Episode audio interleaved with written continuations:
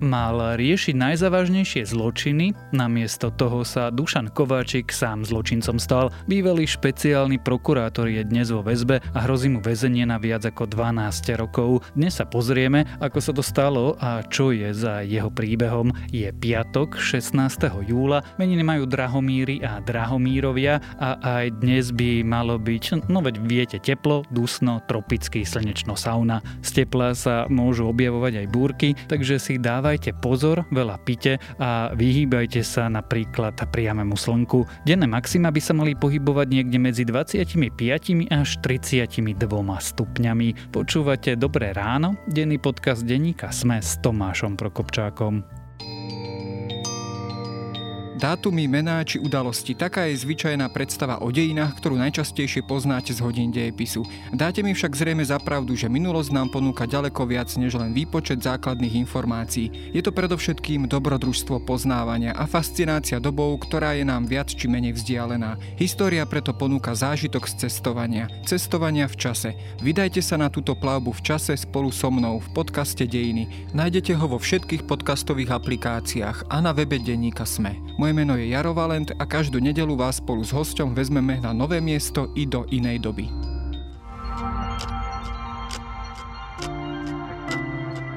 A teraz už krátky prehľad správ. Ministerstvo zdravotníctva pripravilo nové opatrenia na hraniciach, ktoré napokon budú ešte tvrdšie. Nové pravidla by mali platiť od pondelka. Na zaočkovaných prvou dávkou sa bude hľadieť ako na nezaočkovaných. Karanténe sa vyhnú ľudia dva týždne po druhej dávke alebo tri týždne po vakcíne Johnson Johnson. Bývalí príslušníci SIS, ktorí figurujú vo viacerých kauzách, zrejme zarábali na podvodných prevodoch cez fiktívne čínsko-slovenské firmy, upozornil na to portál Aktuality a medzinárodná organizácia investigatívnych novinárov. Podobný model fungoval vo viacerých štátoch Európy. Najvyššie platy minulý rok očakávali ľudia, ktorí vyštudovali informatiku, stavebníctvo alebo strojárstvo. V priemere absolventi informatiky očakávali takmer 1400 eur v hrubom. Absolventi dokopy v priemere očakávali približne 1000 eur v hrubom. Najvyššie očakávanie mali absolventi Slovenskej technickej univerzity. Európska komisia spustila právne konanie voči Maďarsku a Polsku. Dôvodom sú homofóbne a diskriminačné zákony namierené voči LGBTI komunite, čím krajiny porušujú legislatívu Európskej únie. Cieľom únie je, aby Polsko a Maďarsko svoje zákony zmenili. Vďaka prudkým záplavám v Nemecku zomreli desiatky ľudí. Na západe krajiny voda odrezala dediny, včera hrozilo aj pretrhnutie niekoľkých hrádzi. Intenzívne dažde zasiahli aj Holandsko, Belgicko a časti Francúzska. Európska únia už prisľúbila obyvateľom zasiahnutých regiónov pomoc. A viac správ nájdete na webe Denníka Sme alebo v aplikácii Denníka Sme.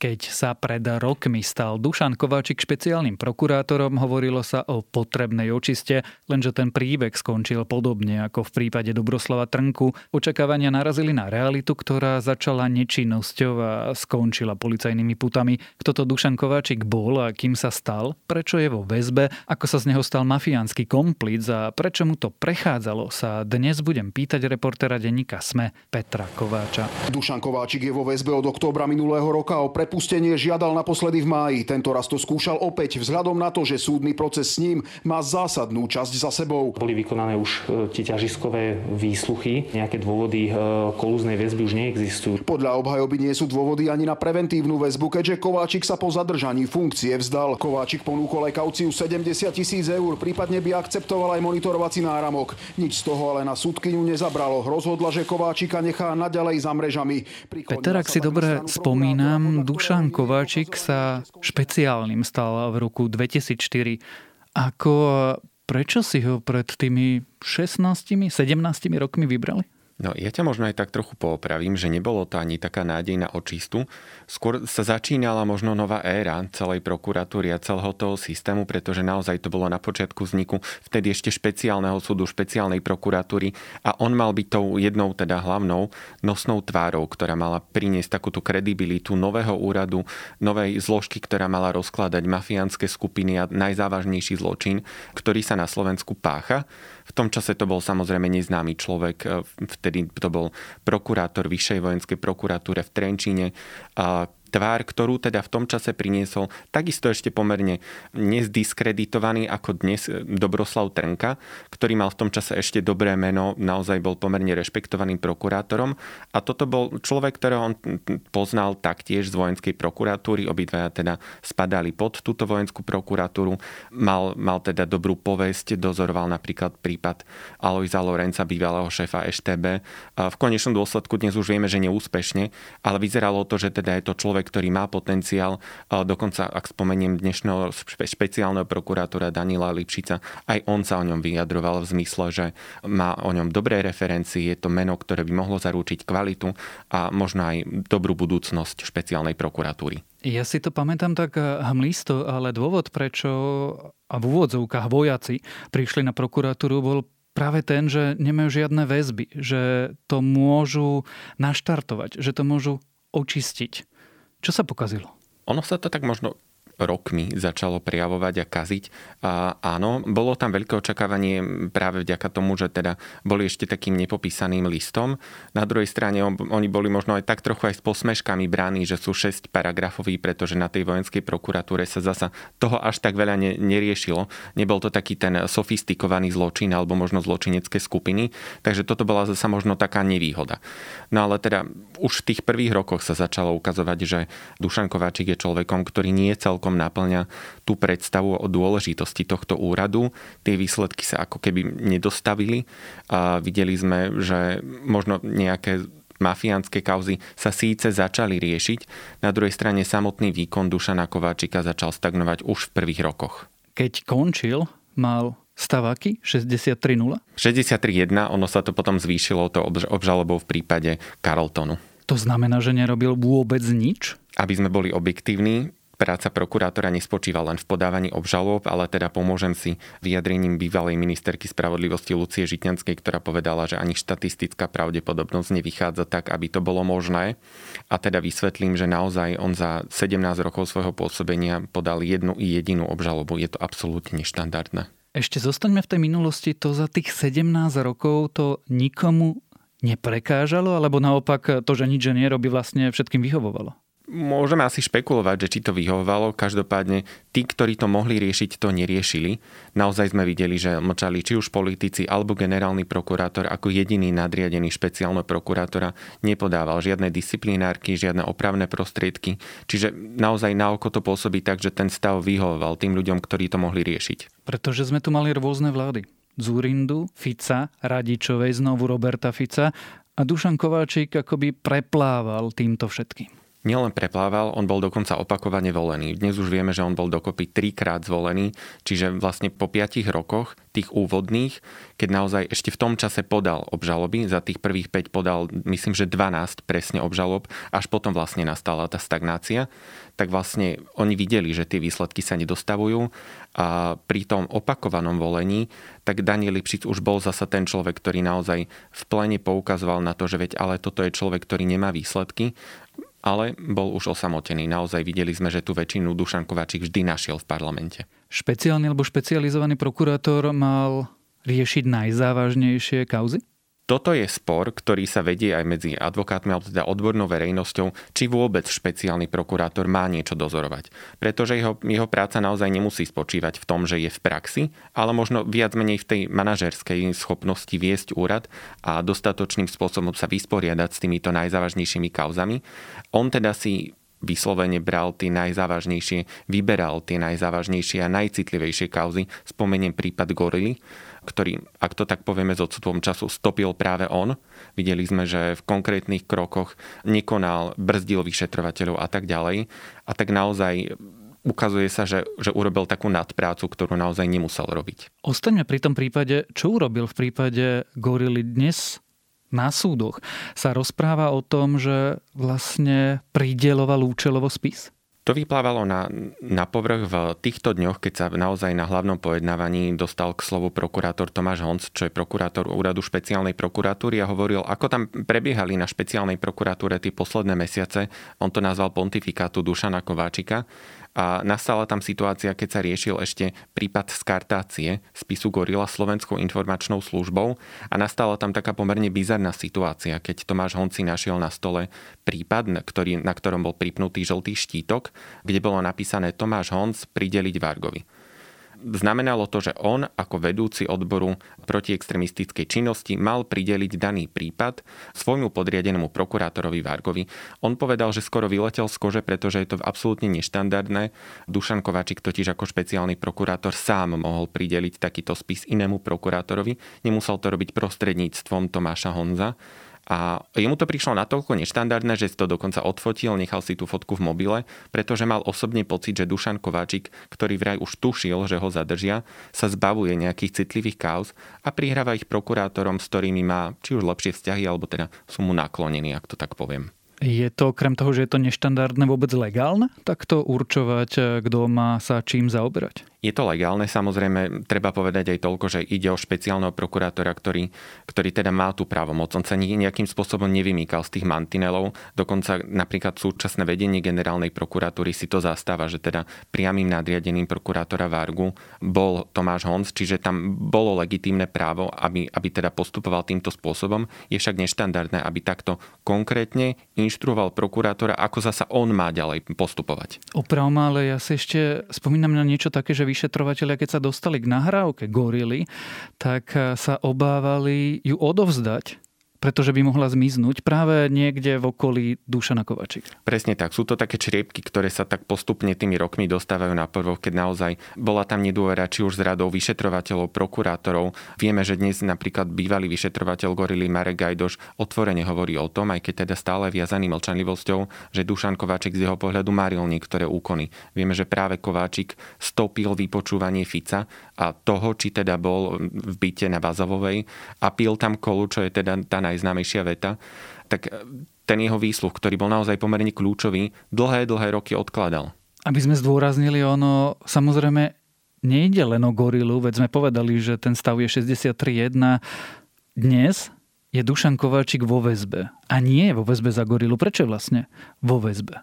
On je vo väzbe už takmer rok. V oktobri tomu teda bude rok. Tieto kauzy, za ktoré je väznený, sa týkajú úplne iných vecí, dnes sme ich vôbec zatiaľ nespomínali. Sú dokonca závažnejšie, aspoň takto hodnotia mnohí komentátori, pretože znamenajú, že špeciálny prokurátor je obžalovaný dnes už z toho, že spolupracoval s mafiánskou skupinou Takáčovci, zabezpečil či už prepustenie Lubomíra Kudličku, ktorý bol bosom Takáčovcov na slobodu, ale napríklad aj vynášanie utajovaných informácií a dokumentov z prokuratúry, čo je veľmi závažné, pretože on naozaj bol ten človek, ktorý mal bojovať s tým organizovaným zločinom. Dnes vidíme, že čeli obžalobe za to, že pomáhal týmto zločincom. Pre kontext, aby sme doplnili Takáčovci, to nie je žiadna sofistikovaná, veľká, moderná, právnická organizovaná skupina. To je tá tupá zločinnosť z 90. rokov. Ako je možné, že človek, ktorý bol opakovane zvolený touto krajinou na to, aby riešil najzávažnejšie kauzy, sa stane vlastne poskokom mafie. Toto je práve to najzarážajúcejšie v celom prípade. Naozaj aj počas aktuálneho procesu sme videli, že proti Kováčikovi svedčia jeho bývalí podriadení prokurátori, ktorí teda, ak, ak si pomôžem slovami prokurátora Čeľovského, ktorý dozoruje aj aktuálnu kauzu Šátorovcov, ktorá je najvražednejšou skupinou, tak povedal, že teda je v šoku z toho, že jeho šéf spolupracoval s práve takýmito ľuďmi, ktorí vraždia vo svojej vyslovene činnosti tak v 90. rokoch e, vybuchovali auta a strieľalo sa na auta, dokonca umierali ženy a deti. Presne tak. A to sú, to sú vlastne presne tieto prípady, ktoré riešia na, na špeciálnej prokuratúre. Čo sa v Dušanovi Kovačikovi zlomilo? To by sme možno už tak špekulovali, ale vidíme, že minimálne teda hýbateľom v týchto prípadoch, za ktoré obžalovaní sú samozrejme peniaze. Tí prokurátori dnes hovoria, že posledné mesiace predtým, ako ho zadržali, už pôsobil ako vlastne zlomený človek ktorý ono to vyznie ako odľahčenie, ale nemyslím to, tak sa najviac obávalo o to, či mu náka pri nezastreli psa.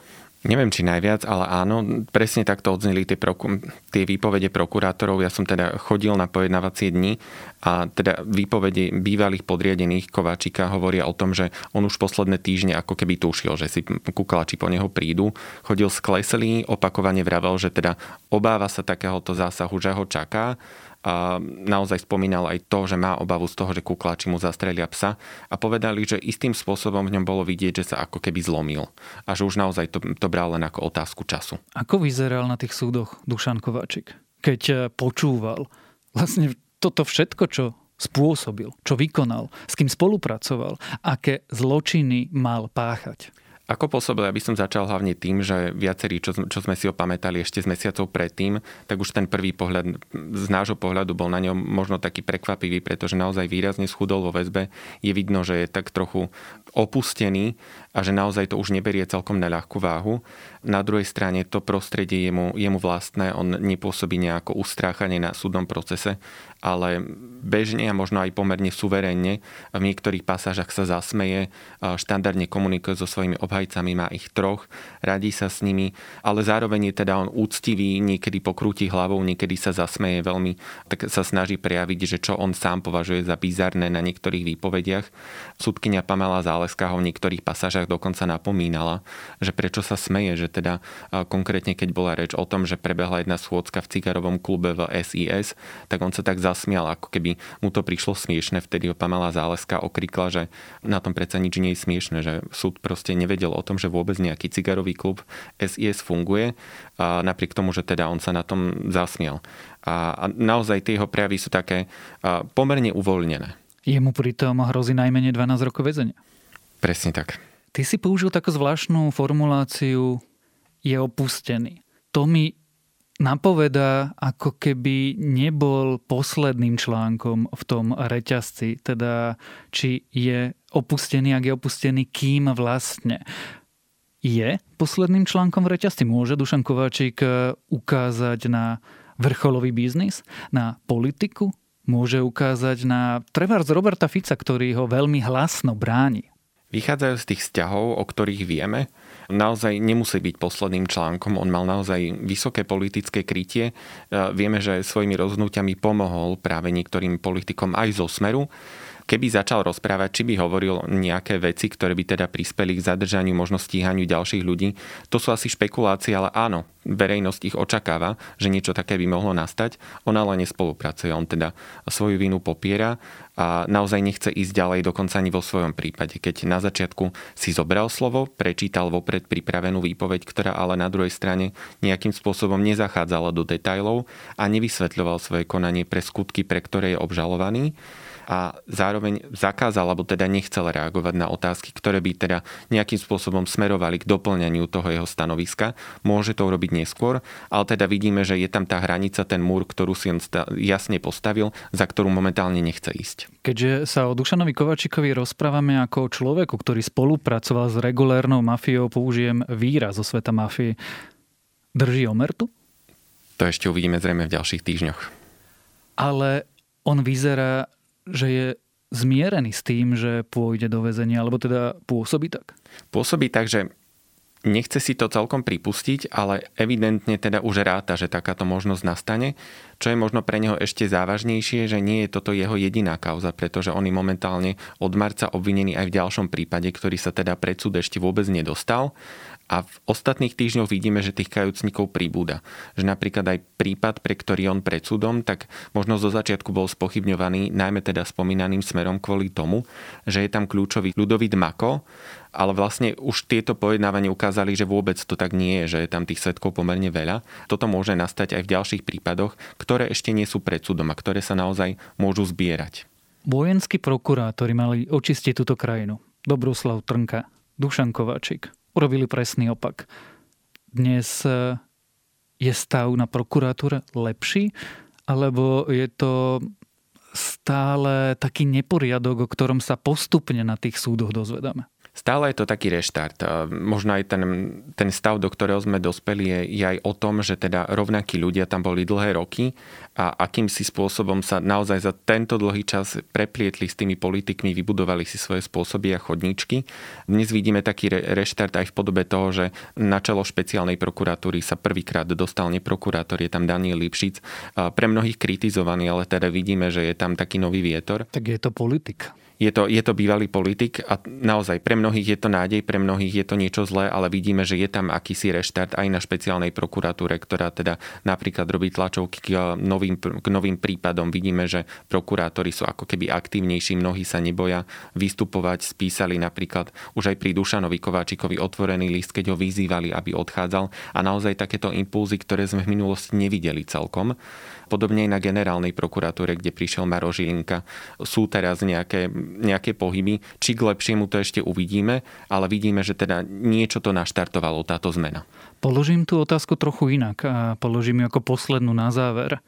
Sú zmeny a je vývoj na prokuratúre taký, že už nebudú žiadni ďalší Dušanovia Kováčikovia? Dúfajme.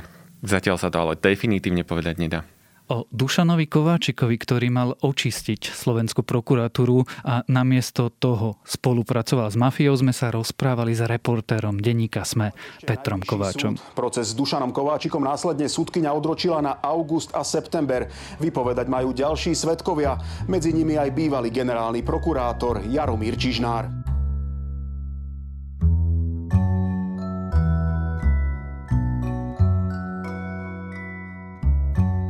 Keďže vonku je príliš teplo, odporúčam sa pred počasím skryť niekde v interiéri, napríklad s dobrou, pokojne aj ľahšou knihou. Ja som napríklad práve dočítal sériu Žatva smrti od Neila Shustermana. Určite ste čítali aj lepšie vymyslené dystopické sci-fi, ale keď prekonáte pocit, že to spočiatku pripomína Hunger Games, vypnete hlavu a necháte sa unášať príbehom, zistíte, že v rukách máte celkom príjemné oddychové čítanie. Navyše séria sa časom zlepšuje, takže sa pri nej dá relaxovať. A to je na dnes všetko. Dávajte na seba pozor. Počúvali ste Dobré ráno, denný podcast denníka Sme s Tomášom Prokopčákom. A keďže je dnes piatok, tak vychádzajú nové epizódy podcastov TFM a Piatoček. V sobotu nás čaká nový klik a v nedelu dejiny. Dobré ráno pre vás každý týždeň pripravujú Jana Maťková, Zuzana Kovačič-Hanzelová, Nikola Šulíková Bajánová, Kristýna Paholík Hamárová a ja, teda Tomáš Prokopčak, za produkciu Viktor Hlavatovič a Kristýna Janščová. Počujeme sa znovu v pondelok.